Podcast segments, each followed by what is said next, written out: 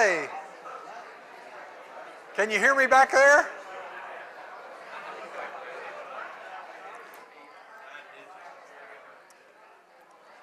Can everybody hear me? Yeah. Is this on? Yeah, it's on. Okay.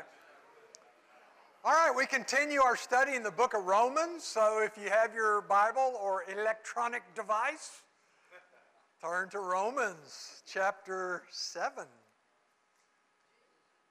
And, of course, we're doing 10 weeks. 10, so this is number 7 out of 10. We got 3 more weeks after this. We'll be finished just before Thanksgiving. And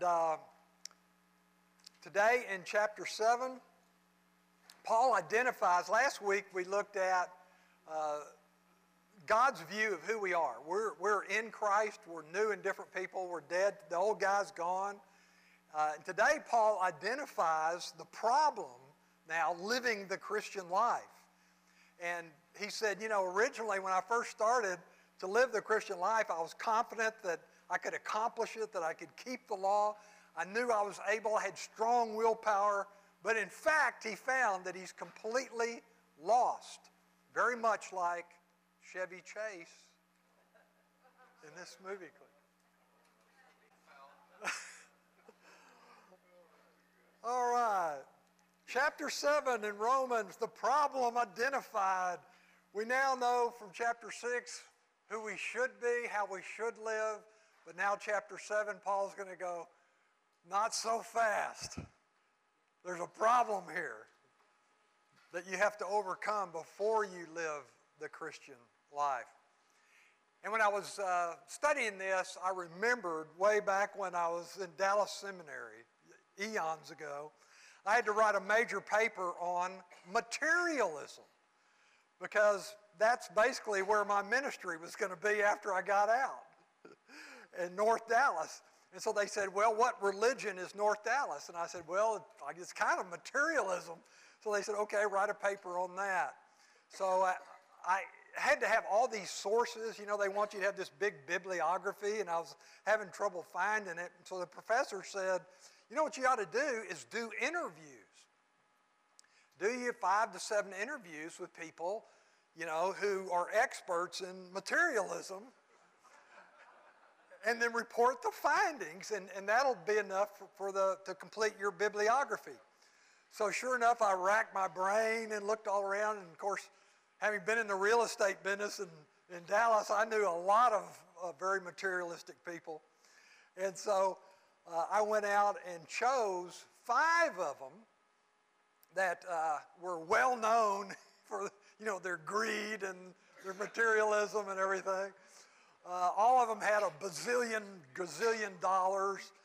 They all had incredible amount of stuff, every kind of toy imaginable. And they're all known far and wide for their, you know, having a lot of money and spending it and the greed and the whole deal, being focused on all the stuff in the world. So I said, these are the guys. And so I called them, and I didn't tell them what I was doing, by the way. I said, I'd just like to interview you for a paper I'm writing at Dallas Seminary. And they said, yeah, sure. So I went and met with these guys, and I had a bunch of questions that I asked them during the interview, like, do you consider yourself a Christian? What are your priorities? What do you think of materialism or the philosophy of materialism? And on like this. And here's what I found that they all had in common. Amazing discovery, by the way. One thing, or actually 3 things that was true in all of them, every single one of them. Number one, all said they were Christians. They grew up as Christians, and their parents took them to church and blah, blah, blah. So they said, oh, yeah, I'm a Christian. Secondly, they asked them about what their priorities were. They all said the same thing. My priorities are first God, second, family, and third, business. Never mind that they all worked about 12 or 14 hours a day. You had absolutely no spiritual life whatsoever. And thirdly, they all said they did not believe in materialism, and several of them even said, in fact, I detest materialistic people. So what did I discover? What was the bottom line of this paper I wrote? My discovery is that the human race, human nature, has this incredible dilemma. And that is the very thing they hate, they are. Think about that. The very thing they claim to hate, they are. There is a war within them that they're losing.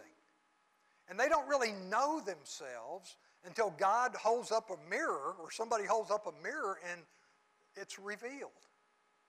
Like if you went through their real life and how much time they spent, you know, and you could disprove what they said their priorities were, blah, blah, blah. So, I mean, basically, they don't know themselves at all. And they want to be this person, but they're, in fact, just the opposite. This is the way the human race has. So the very thing they most despise and long to avoid, they are. I couldn't believe it. I mean, it was really, to me, an amazing thing to find. That's what Romans 7 is about. That's what Romans 7 is about. Paul finds that true in himself. He said, I grew up as a Pharisee thinking I was keeping the law, and I was certain that I was good and righteous and holy and kept all the laws. But once they were held up in front of me and I saw myself like I'm looking in a mirror, having broken all of them, I realized the very thing that I didn't want to be, I was. The very laws I wanted to keep, I couldn't, right? And so, but really the way people keep all these laws is that they just don't know anything about them. They don't pay attention to them. They suppress the knowledge of them. And so they're able to live their lives and not even think about it. And so they're not at all who they actually want to be. I'll give you another great example. Years ago, about 12 years ago, I was invited to go on a golf trip to a real nice place, and I went. And there was 11 other guys. There was 12 of us, and they were all golfers and everything. And we played golf that day, and we went out to dinner. And one of these guys said to me during the dinner, he said, "You're not one of those saved by grace, one of those free grace people, are you?" And I'm like, "Well, yeah, I kind of am." And he says, "Well, I'm a Christian, but I walk the walk." Guys, he said, "Guys like you just talk the talk. I walk the walk." And I said, "Well, what does that mean? I mean, what?" I said, so give me an example of that. And he says, "Well, I never lie. I hate liars." I said, "Really? You never lie?" "No, I hate liars." And so it was getting kind of uncomfortable, and so the people there that were with us changed the subject. Let's talk about golf for a while, you know.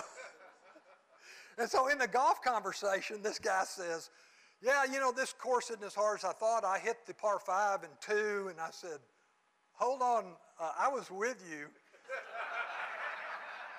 I was in your foursome. You were 20 yards short and in the rough." "Oh, well, I was close. I could have hit it if I just hit it, you know, a little straighter." Then about 10 minutes later, he says, "Well, I played really well." They were talking again about their golf game. He said, "I'm playing actually pretty good considering I hadn't played in 6 months." And somebody says, "I played with you about 2 weeks ago." "Oh, well, except for that." And then about 15 minutes later, somebody said, "I'm surprised you're here because, you know, this is your wife's birthday. I can't believe she's, you know, allowing you to come on this trip when it's her birthday." And this guy says, "Well, it was her idea. I told her that I was willing to stay home, and she said, 'Oh, no, I want you to go and have a good time and everything.'" And this guy says, "Hold on. I talked to your wife a couple of days ago. She was hot." And with that, I said, "Okay, you said you never lie. In the last 30 minutes, we've caught you in 3 lies." And so what happened with this guy? Obviously, he proved the same point. Here's a guy who wants to be a good Christian, thinks he is, thinks he walks the walk, but in fact, he had to face the fact that in reality, the very thing he despised, claimed to despise in others, and he avoids in himself, he says, he finds out that he is. Normally, he just ignores that he tells all those lies. But now that I'm holding this mirror up, he realizes, or he should have realized, the very thing he claims to despise, he is. That's the frustrating part of trying to live the Christian life on your own. My willpower, I can do it. And so that's what Paul's talking about here in chapter 7. The man who works hard, the person, the man or woman who works hard, who thinks they have everything together, their life together, they've got a strong will, you know, and they think they're keeping the law. But from God's view, he sees something different. He sees somebody trying to do something supernatural in his own flesh. Here he is, his materialistic fleshly body is trying to do what's actually supernatural, spiritual. And of course, God knows, in Paul's writing in chapter 7, that he needs more than just his flesh. We need the Spirit of God to enable us, to help us actually carry out the requirements of the law, or actually be the righteous person and live the Christian life that we all long to live. So God's view, our position, he sees in chapter 6, you're dead to sin, you're a new person in Christ, that's your position in God's view, and therefore it's only natural, it's only logical that you now live like you're in Christ, that you live like you are a Christian. He's your perfect example. And so we want to do that in chapter 6, and it's all logical that we do it. And then skipping forward in chapter 8, he's going to give you how you actually accomplish that. We'll see that next week. Walking in the Spirit, the New Testament calls it. I mean, God has indwelled Christians with the Spirit of God, and we need that Spirit to lead us and guide us and teach us, and we need to depend on him. It's beyond us, but in God's power we can accomplish it. But in between 6 and 8, who we ought to be and how to get there, Paul puts the problem. There's a problem, there's an issue to keep you from being what you want to do and who you want to be. And that's what chapter 7 is about. What's the problem here? What prevents us from living the Christian life? And believe me, and you all know, it's really what he's going to talk about in chapter 7 is the rule, not the exception. Most Christians fall into the category of chapter 7. And Paul wants his audience, and hopefully us, to move into the category of chapter 8. Again, next week. We'll give you a preview, but we'll really look into that next week. So, again, in chapter 6, he says, present yourselves as someone alive to God who lives the life. Now in chapter 7, first you've got to identify the problems. First you've got to identify the barrier between what you want to do and actually doing it. And that's what chapter 7 is about, that problem. We need to first identify that problem before we can overcome it. So look at chapter 7. He continues the thought of chapter 6 that remember what he repeated in every verse practically in chapter 6? You're dead to sin. The old person who did that naturally, like that guy telling all those lies, that guy's dead. He's gone. He's behind you. You're now a new person in Christ. And so he says, or do you not know, chapter 7, verse 1, do you not know, brethren, for I'm speaking to those who know the law, that the law has jurisdiction over a person as long as he lives. And what he's going to do here, he's basically saying, now you're new in the sense that you're like married or joined to Christ. So he's going to use marriage, the human institution of marriage, as an example. He's going to use that institution as an analogy of what he's trying to tell them. Just like when you're married and you're legally bound together until one person dies, and then you're free to remarry, right? So in the same way, the analogy goes, that you used to be bound to this old way, but now you're dead to that, so you're free to join yourself with Christ and live the new Christian life. So he uses the analogy in verse 1 through 3. Or don't you know that the law is jurisdiction over a person as long as he lives? For the married woman is bound by law to her husband while he is living. But if her husband dies, she is released from the law concerning the husband. She's free now. So then if while her husband is living, she is joined to another man, she shall be called an adulteress. She'll be breaking the law. But if her husband dies, she is free now to remarry, free from the law, so that she is not an adulteress, though she is joined to another man. So the same analogy of, you were this person, but now you're free to be this person because you're dead to that life. Now you're alive to the new one, just like legally, the legal institution of marriage. Therefore, verse 4, therefore, my brethren, you also were made to die to the law. In other words, when you mean die to the law, separated from it, you're no longer going to be judged by God by the law, by breaking the law. Now he judges you by grace. All right? So now you're not going to be judged by the law. You're going to be judged by God's grace. In other words, Jesus has atoned for us breaking the law. So now in Christ we're free. So he says, you were made to die to the law through the body of Christ, through his atoning work on the cross, based on what he did, in order that you might be joined to another, to Christ, who was raised from the dead, that we might bear fruit for God.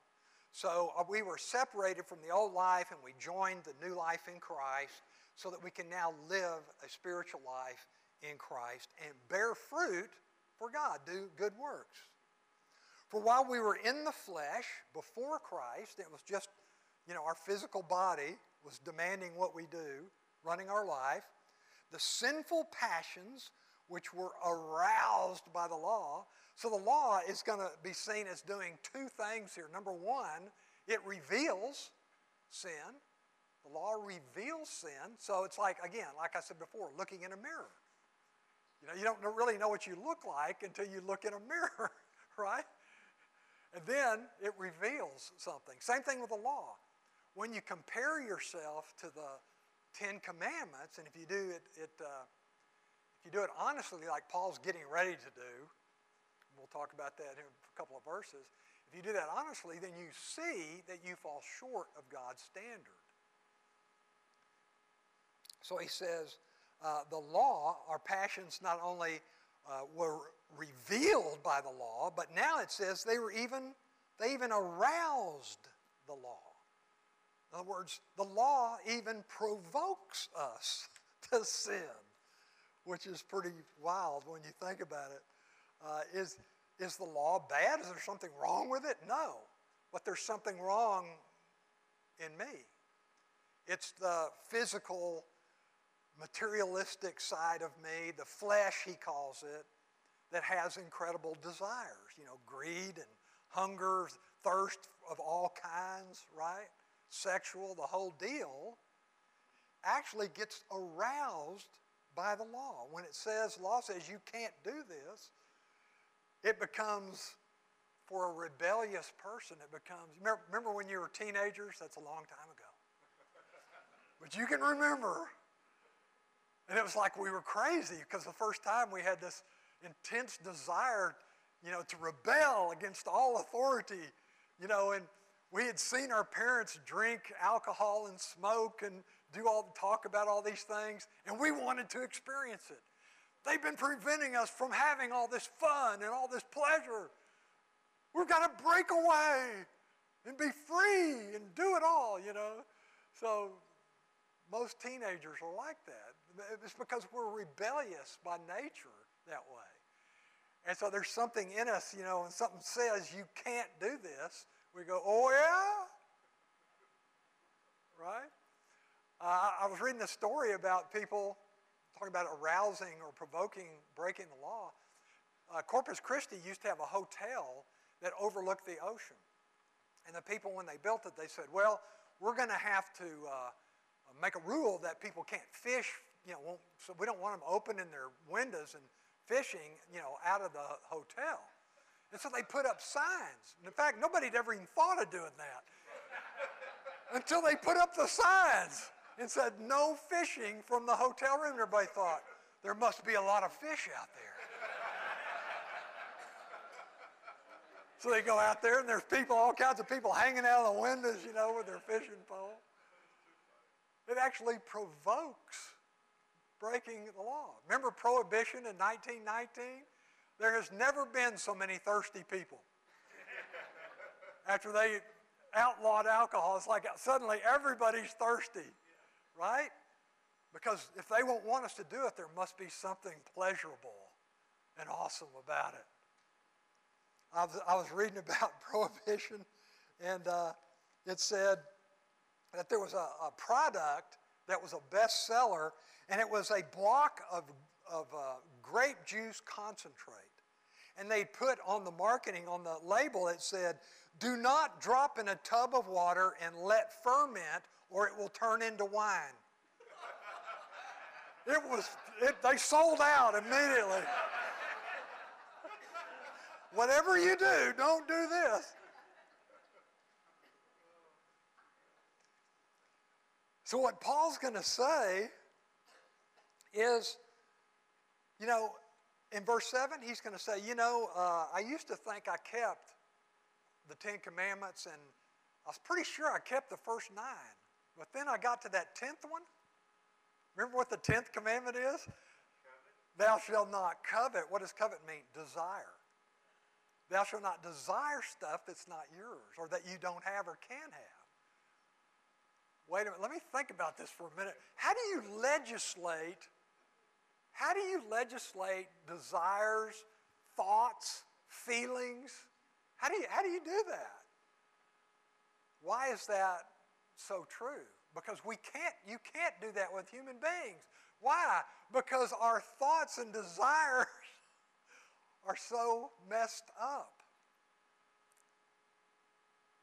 Only God can legislate that because He knows what's in your heart. He knows what's in your brain. He knows the way you think and what you fantasize about, right? So God can legislate that. We can't legislate that. If we made that law, how could you ever enforce it? We couldn't. But Paul saw that and said, now wait a minute. Thou shalt not covet? How am I going to do that? And he realized that he couldn't because he constantly, like all of us, constantly thought of stuff he wanted. Stuff he wanted to do, wanted to be, right? And it drove him nuts. And he realized that because he broke number 10, that really set him up to break all the other 9. Those desires that he had for all this stuff and to do all these things, God was actually judging him. And so, just like Jesus said in the Sermon on the Mount, remember he said, you say... you've never committed murder, but you get so angry at people that you could feel like you could kill them. In God's eyes, you've committed murder. You say you've never committed adultery, but in your heart and in your mind, your desires are for doing that. And you fantasize about that. You have committed adultery in your heart. Now that blows our mind. A lot of people just dismiss that. But this is basically what Paul's saying. That's the 10th commandment. If you can't control your desires, and your thought life and your feelings, then you break all the other commandments. That makes it pretty hard. And that's what Paul's saying. Look at verse 7. What shall we say then? Is the law sin? Is there something wrong with the law? May it never be. The law is good. It's righteous and holy. You can't blame the law. I mean, think about it. You go and you get a test, you go do an MRI test, and the MRI test reveals that you have something wrong, a disease. Do you blame it on the machine? That MRI machine, that thing's evil. No. All it did was reveal the truth. So you can't blame the law. You got to blame somebody else, something else. So is there something wrong with the law? No. On the contrary, I would not have come to know sin. It actually revealed sin to me, except through the law. For I would not have known about coveting, what that really was, if the law had not said, you shall not covet, the 10th commandment.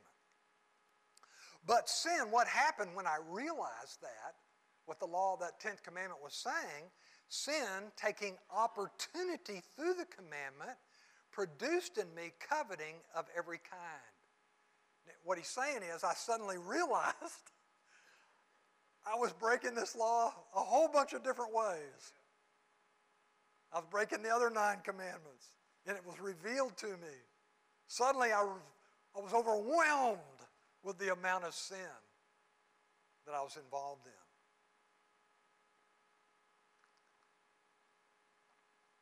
Verse 9, and I was once alive apart from the law, but when the commandment came, sin became alive and I died. He's basically said, I thought I was alive. I thought I was doing great. But when I compared myself to the law, like looking in a mirror, I saw all the blemishes, the wrinkles, all the issues. I saw the truth. Verse 10. And this commandment, which was to result in life, God gave it for a good reason. It's for our benefit. It's good for us. All 10 laws are. But this commandment, which was to result in life, instead proved to result in death for me. Because he was such a failure in keeping it. He was separated. When you see death here, obviously he doesn't physically die. He's not talking about that. He's talking about spiritually dead. He's talking about separation from God. Resulted.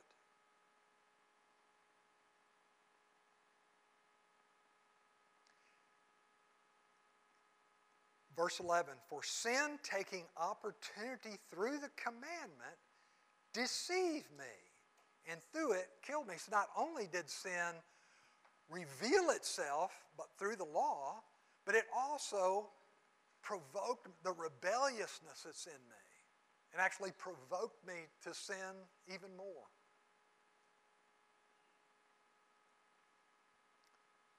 What's he describing? That struggle within us. He's describing the problem that we have in living up to God's standard. That's what he's describing. I thought I could keep it. What does he mean by deceived? I used to think I could do it. Now I was just fooling myself. That proud self-effort, that willpower I thought I had, that was just deception. I was deceiving myself. I wasn't accomplishing anything. So then the law is holy and the commandment is holy and righteous and good. Well, since that's not the problem, what are we left with? What is the problem? So the summary statement in verse 13.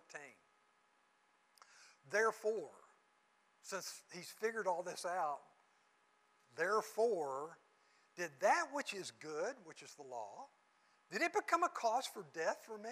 Is that what killed me? May it never be. No. Rather, it was the sin that's in the members, my physical, fleshly body with all its desires. That's what separated me from God. Rather, it was sin in order that it might be shown, revealed to be sin by effect effecting my death through that which is good. So the law which is good was given to me. It's God's perfect holy standard. And by breaking it, it was shown to me that there's something wrong with me. Something lacking. Incomplete. I need help, is what he's saying. So he's identified the problem. That's what we need to do. I mean, it takes a humble person to do this, right? To come to the conclusion that Paul's coming to. And think about what an outstanding, awesome guy Paul was. He's the guy that converted, that planted all those churches in Asia Minor and Greece and did all this stuff. He wrote half of the New Testament. This is the guy that's saying this about himself. Post-conversion. So he was saved by Christ, and then he decided, well, since Christ is my Savior and I live for him, I'm going to do it all. I'm going to keep that law, and I'm going to live for him. And he's describing here in chapter 7 the failure and the problem identified. Okay? So the sin in me, and it was proven, shown to be sin, by effecting my death through, or my separation from God, through that which is good. And through the commandment, sin might become, or revealed, utterly sinful. The war within. So it's not going to allow you to be like that guy who said he never lied. It's going to be like the conversation where everybody's going, now that, you know, that's out there, that I never lied, then everybody at the table's going to go, well, that's a lie. Well, there's another one. You know, everybody's watching you now. You've created a mirror for yourself. Verse 14, for we know that the law is spiritual, but I am of flesh, sold into bondage to sin. So there's two different things here. The law is good and righteous and holy. It's spiritual, but my flesh, this physical body with all its desires, is not. I need help spiritually. And of course the answer, again, next week is God's Spirit. God's going to provide that help. He's going to give us the missing ingredient. His Spirit, the Holy Spirit. So the struggle within us, verse 14, is identified. And what are the reasons? We cannot curb it alone. We can't overcome this problem alone. We need help.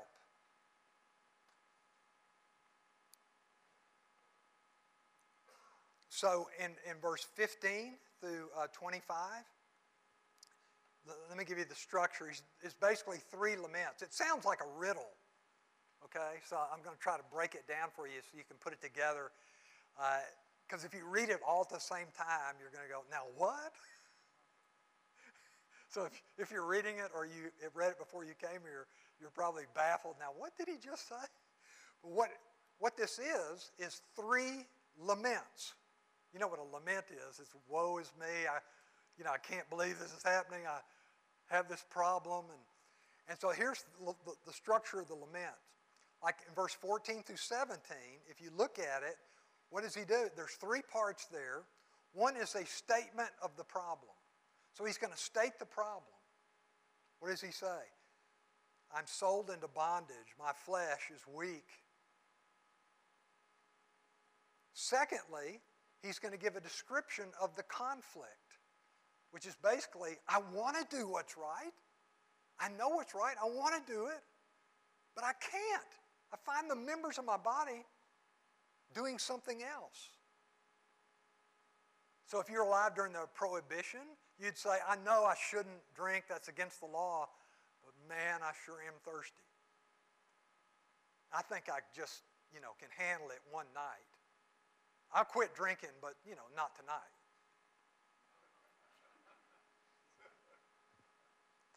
So that's the statement of the problem. And then thirdly, he gives why the problem exists. because our sin, our fleshly body has a sin nature to it. So look at verse 14 through 17. We already read 14. 15, verse 15, he says, "For that which I'm doing," notice also that it's present tense. You know what the church, there's a part of the church, a denomination, a wing of the church that wants to say, I'm just going to hang on to chapter 6. I'm not going to 7. I'm going to stay in 6. Chapter 6 says, I'm dead to sin. I'm not going to sin anymore, and that's it. So once you're a Christian, you don't sin. I've had this conversation with a lot of very religious people, by the way, so I know this is true. And they'll quote you all the verses in chapter 6. And they never get to 7. They don't understand 7. And if you bring it up to them, you know what they say? Oh, he's talking about his struggle before he was saved. And I say, really? Wait a minute. Let's look at the facts. First of all, he's talking in the present tense. Second of all, this is Paul writing to the church way after his own conversion, you know, 20 years after his own conversion. Writing in present tense. And he's showing a real distress here over his inability, and he's calling out to God. You can see it in verse 24. He calls out to God. An unbeliever wouldn't do that. He would never be convicted of his sin. He would never call out to God for help. Thirdly, again, Paul is convicted by the law. Would an unsaved person in rebellion against the law be convicted that he was? No. He'd be like the guy who said he never lied. And fourthly, all the major theologians like Augustine, Luther, Calvin, the Puritan, all those Puritan preachers, Jonathan Edwards, all those guys said, so the majority opinion said that Paul was talking in the present tense about his Christian experience. Okay? So present tense, that, verse 15.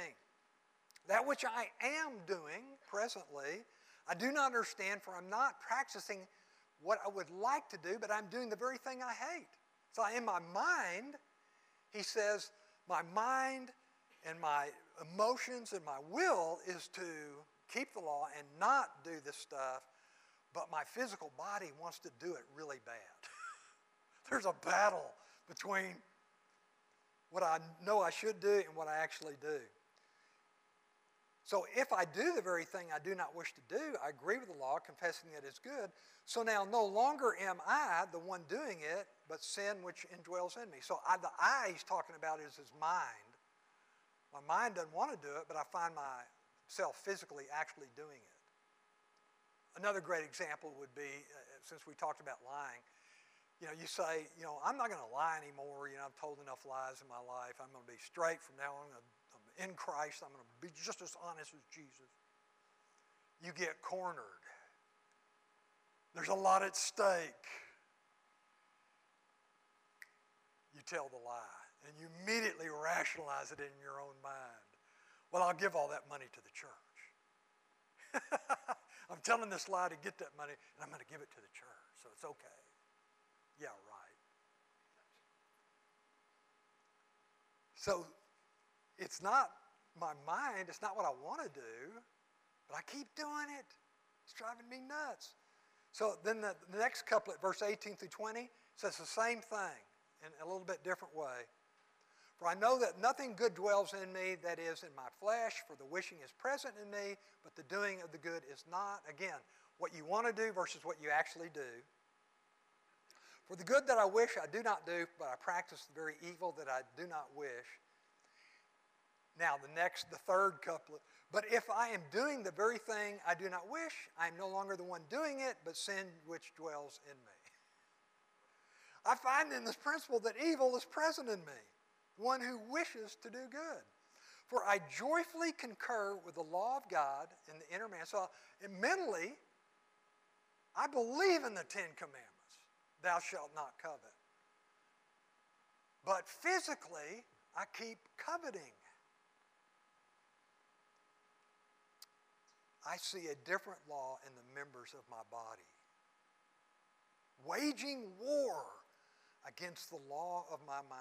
My mind wants one thing, and my body does another, and making me a prisoner of the law of sin, which is in my members, my physical body. So now that he's said it three different times, you know, in those 9 verses, hopefully you see the repetition for emphasis.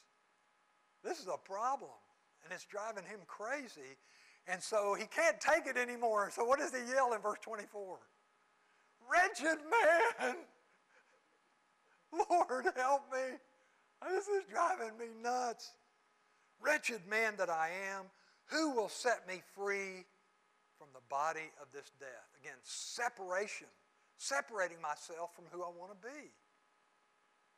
How will I ever get this done? Who will help me? And he gives you the answer in verse 25, which he's going to elaborate on in chapter 8, which we will get into next week. And I beg you to do your lessons for next week, because it's the Christian life. It's the way of life. It's all important. So take the questions and do chapter 8. If you do no other ones, do this one.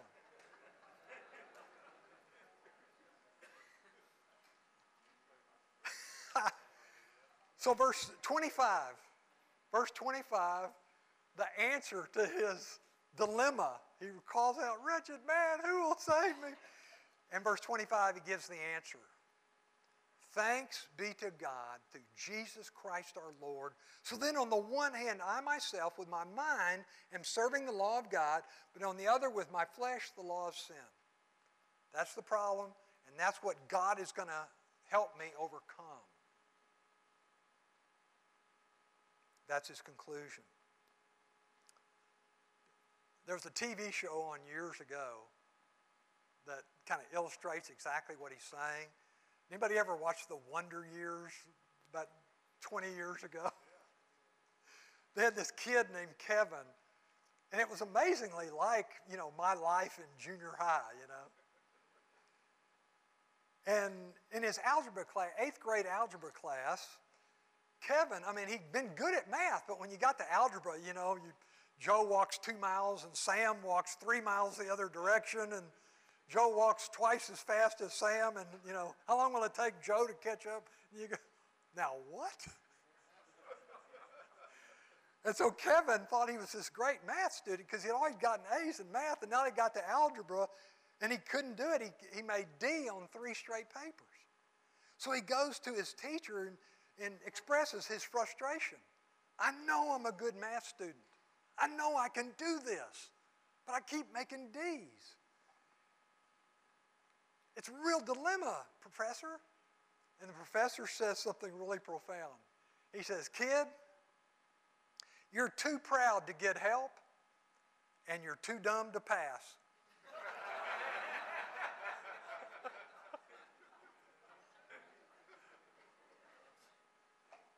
So finally the kid came to his senses and said, yeah, I'm not that smart. I do need help.